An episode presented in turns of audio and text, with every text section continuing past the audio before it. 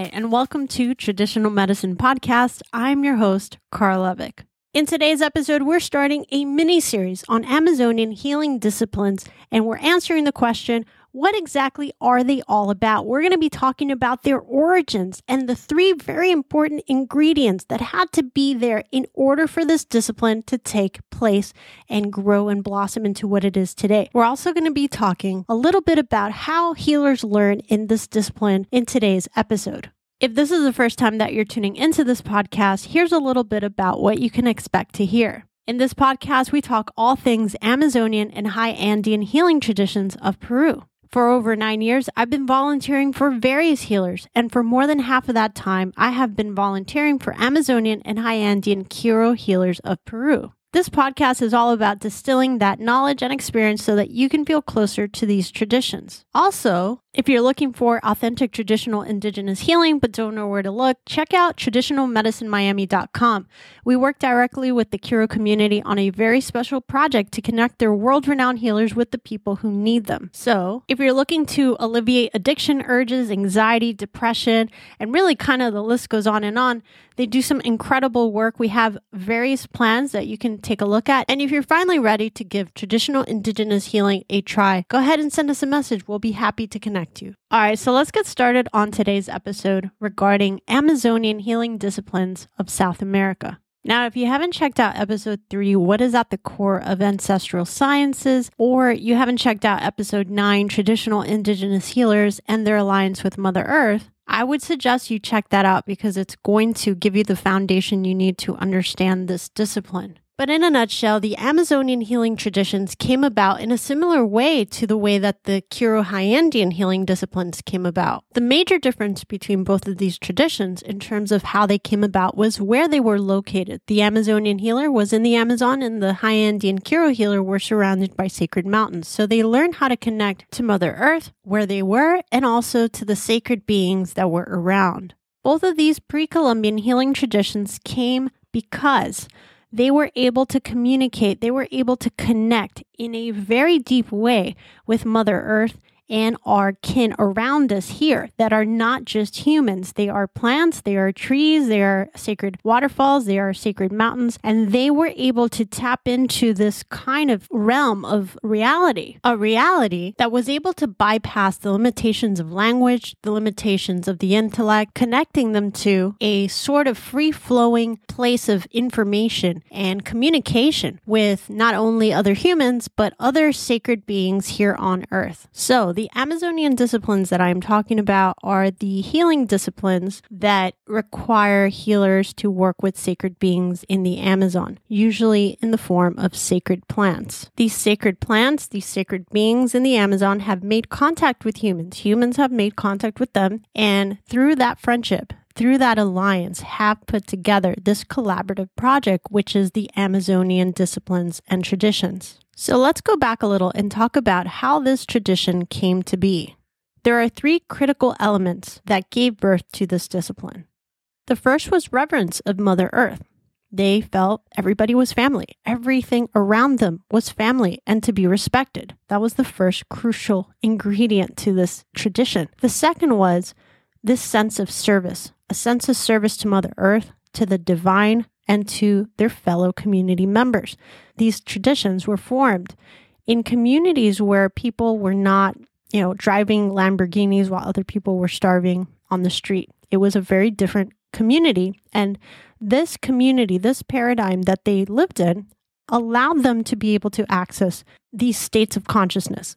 The third element, the third ingredient that made this tradition possible was our inborn intuition.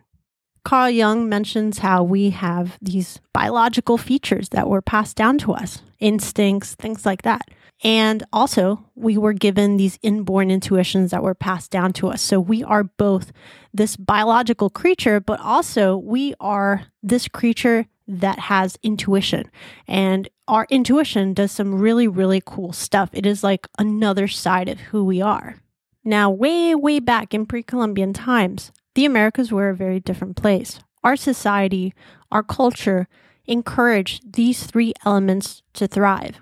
During the sort of golden age in the Americas, where all three of these elements were really encouraged by culture, by society, we were able to push our consciousness to new heights. And because of these three elements, so heightened in society and in culture, we were able to pioneer these disciplines.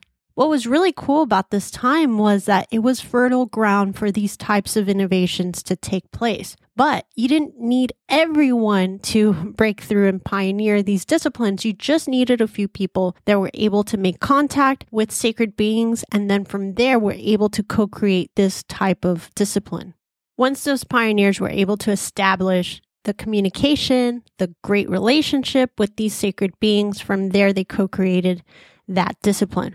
And what they were going to do was essentially pave the way for other people to be able to also have this kind of communication, also be able to heal and learn from these sacred beings, even if they didn't naturally reach these heights of consciousness. So they basically put together a plan, a process, some stepping stones to get everyone to the highest level of consciousness.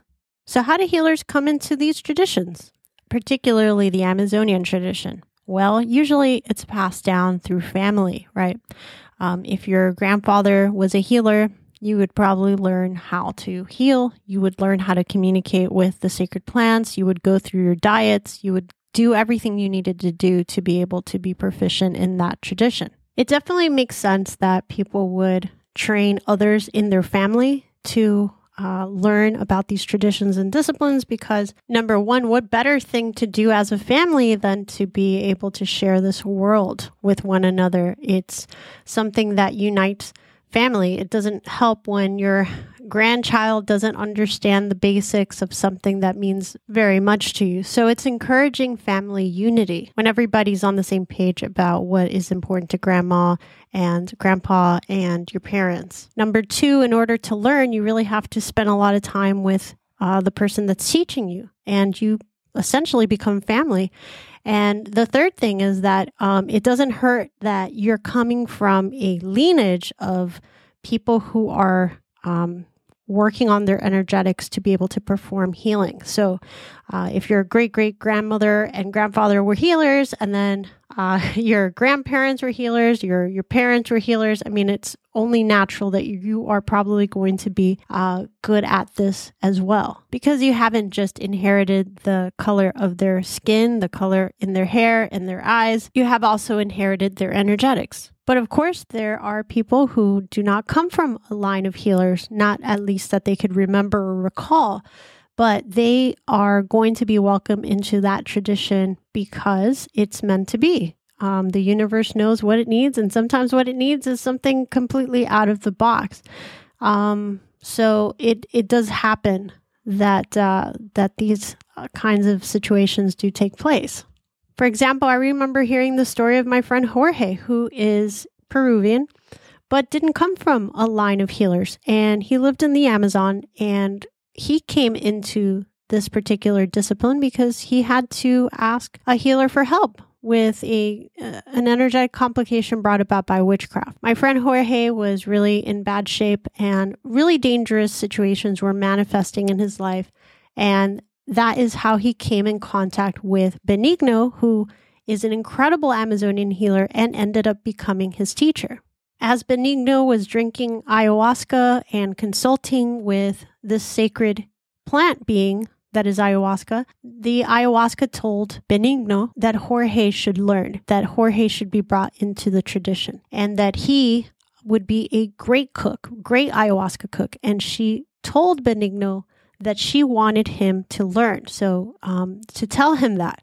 And so Benigno goes to Jorge. Jorge, I, I, you know, I was told by ayahuasca that um, she wants you to learn how to cook. You are very talented. Would you be interested in learning? And this is how that journey began for Jorge. Of course, Jorge really wanted to learn as well because he wanted to help other people. He uh, he knew what it was like to be in very bad shape, and he wanted to kind of join the fight with this healer and be able to look after others as well. So again, you don't have to come from a line of healers to be brought into the tradition. Uh, there are other ways. Sometimes events will unfold so that you find your place in this world. And sometimes your place in this world is within these lineages, within these disciplines and traditions. So, in the Amazonian tradition, how do they learn? I talked a little bit about this in episode 24 the difference between Carl Jung's work and the work pioneered by traditional indigenous healers. Definitely check out that episode. But basically, there are two aspects of who we are. We have this conscious side of who we are, and we have this unconscious side of who we are. The conscious side is really all about the biological processes. It's the instinctual side of who we are as humans. But then we also have this unconscious side, which is filled with inborn intuitions, and we do some really cool stuff with that. Now, that's the way that Carl Jung has described these two aspects of who we are. Um, I have a little bit of a problem with the term unconscious because unconscious to whom? Traditional indigenous healers? Uh uh-uh, I don't think so. They are experts at dealing with the so called unconscious. To them, it's very conscious. They have techniques, they have ways to go and look at the so called unconscious and even work with it in a very efficient way. So, for traditional indigenous healers, it's not quite like that. It's more like we have a physical side to who we are, but we also have an energetic and spiritual side as well. Nonetheless, we are sort of saying the same things. We're looking at the same two different elements. The only thing is that Carl Jung was not an energy healer. He was not a healer of that kind. So he is going to look at things in a very different way than traditional indigenous healers and their disciplines. Either way, depending on where your discipline has its roots, whether it is in the unconscious side of life, like the traditional indigenous healers, or whether it is in the more conscious side of reality, like most disciplines in modern society, that is how you're going to learn. When you're talking about the conscious aspects and learning that way, you're going to learn with books. You're going to go to college, you're going to take tests, you're going to write essays, you're going to do all of these things. There's no way to pass this information on telepathically to you, uh, there's no way to energetically pass this information on to you because this discipline has roots in the conscious side of reality. Now, for the unconscious side of reality and all the disciplines there, which include ancestral sciences, which include the Amazonian tradition, the High Andean Q'ero tradition, they have roots in the unconscious world. So that means you're going to learn telepathically, you're going to learn energetically, and you still need to practice. You still need to learn how to brew, for example, the ayahuasca brew. You still need to learn how to identify the plants and how to to prepare them. However, in terms of how you're really going to learn what this discipline is all about, it's going to be using the methods and the techniques that are compatible with the unconscious side of life or the spiritual and energetic aspects of reality. Um, energetic changes are made to you and your body thanks to these sacred plants and the diets that you're going to do with them. And also, you are going to be learning telepathically. Most of these sacred beings are not going to talk to you in English or Spanish or Quechua, even. They're just going to telepathically communicate with you during that diet. When they are in your body, they will be able to communicate with you and you'll be able to share the same space together. When you're dealing with the unconscious or the energetic and spiritual aspects of reality, that is a place where intellect does not reach, uh, language does not reach. They are very bulky, they're very um, slow methods of learning. It is not really compatible with that world. So we don't use those things there. So we have another way of learning because we are learning about a very different aspect of life. We are learning from a discipline that has its roots in a very different part or aspect of life. Now, for the Amazonian healer, they are going to be communicating with sacred plants, but most people don't speak plant. so, in order to communicate, in order to learn, in order to really do this, you have to ingest these sacred plants. Now, it's not just about taking it, uh, it has to be a process that is supervised by someone who has done this before. It's a very delicate process that should be monitored. Usually, people will do ayahuasca first to kind of cleanse your body. And then after that, you will go on and do your diet, usually in isolation. And that way you could really uh, take everything in. You don't want to open yourself up in the middle of a city, for example. You want to be away so that that way you can really commune with nature in a, in a very different way. And once this plant is able to communicate with you, you're able to communicate with it. Um, the plant will start to help you energetically evolve your own body into the body of a healer.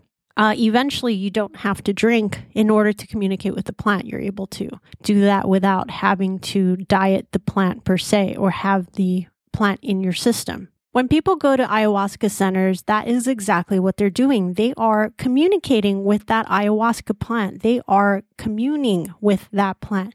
They are sharing their body, their energetics, their spiritual essence with that plant. And that is how the plant can help because if the plant is in your body, she has access to the physical aspects of who you are, the energetic aspects of who you are, and the spiritual aspects of who you are. So, although you can't figure it out, she can because she is a sacred being.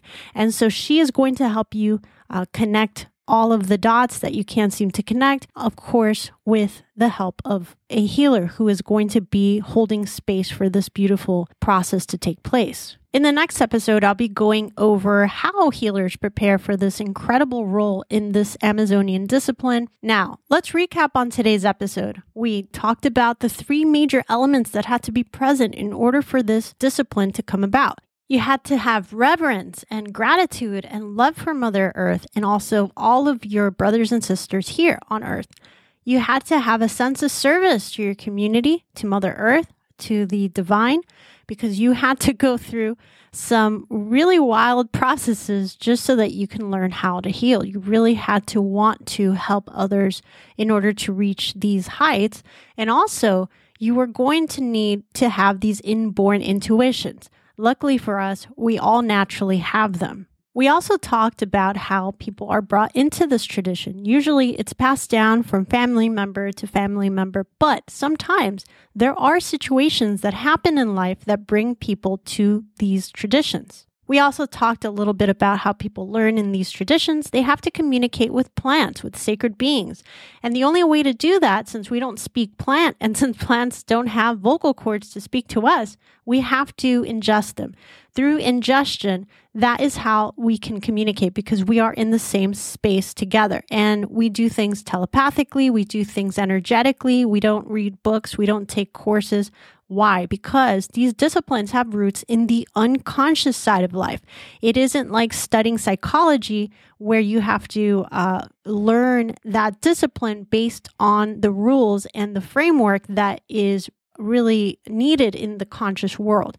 We don't use that framework for dealing with the unconscious, and we don't learn about the unconscious with that framework. The framework for the conscious world or the physical world is that framework that is needed for that aspect of life. But for the unconscious, you need a different kind of framework. And that's the one that we use when we are learning in these disciplines. So that's the end of today's episode. Thank you so much for hanging out. I hope you walked away with something new to consider. We will continue this talk on Amazonian healing disciplines next episode. And hey, if you're on Instagram, go ahead and say hi. We want to check out your dog and cat, and we want to see how you're doing. Traditional Medicine Miami is how you can find us. Also, if you want to reach out to us via website, check out traditionalmedicinemiami.com and reach out to us. We'll be happy to help out in any way we can. Thank you so much. I hope you're having a beautiful day or night wherever you may be, and I look forward to hanging out with you again soon.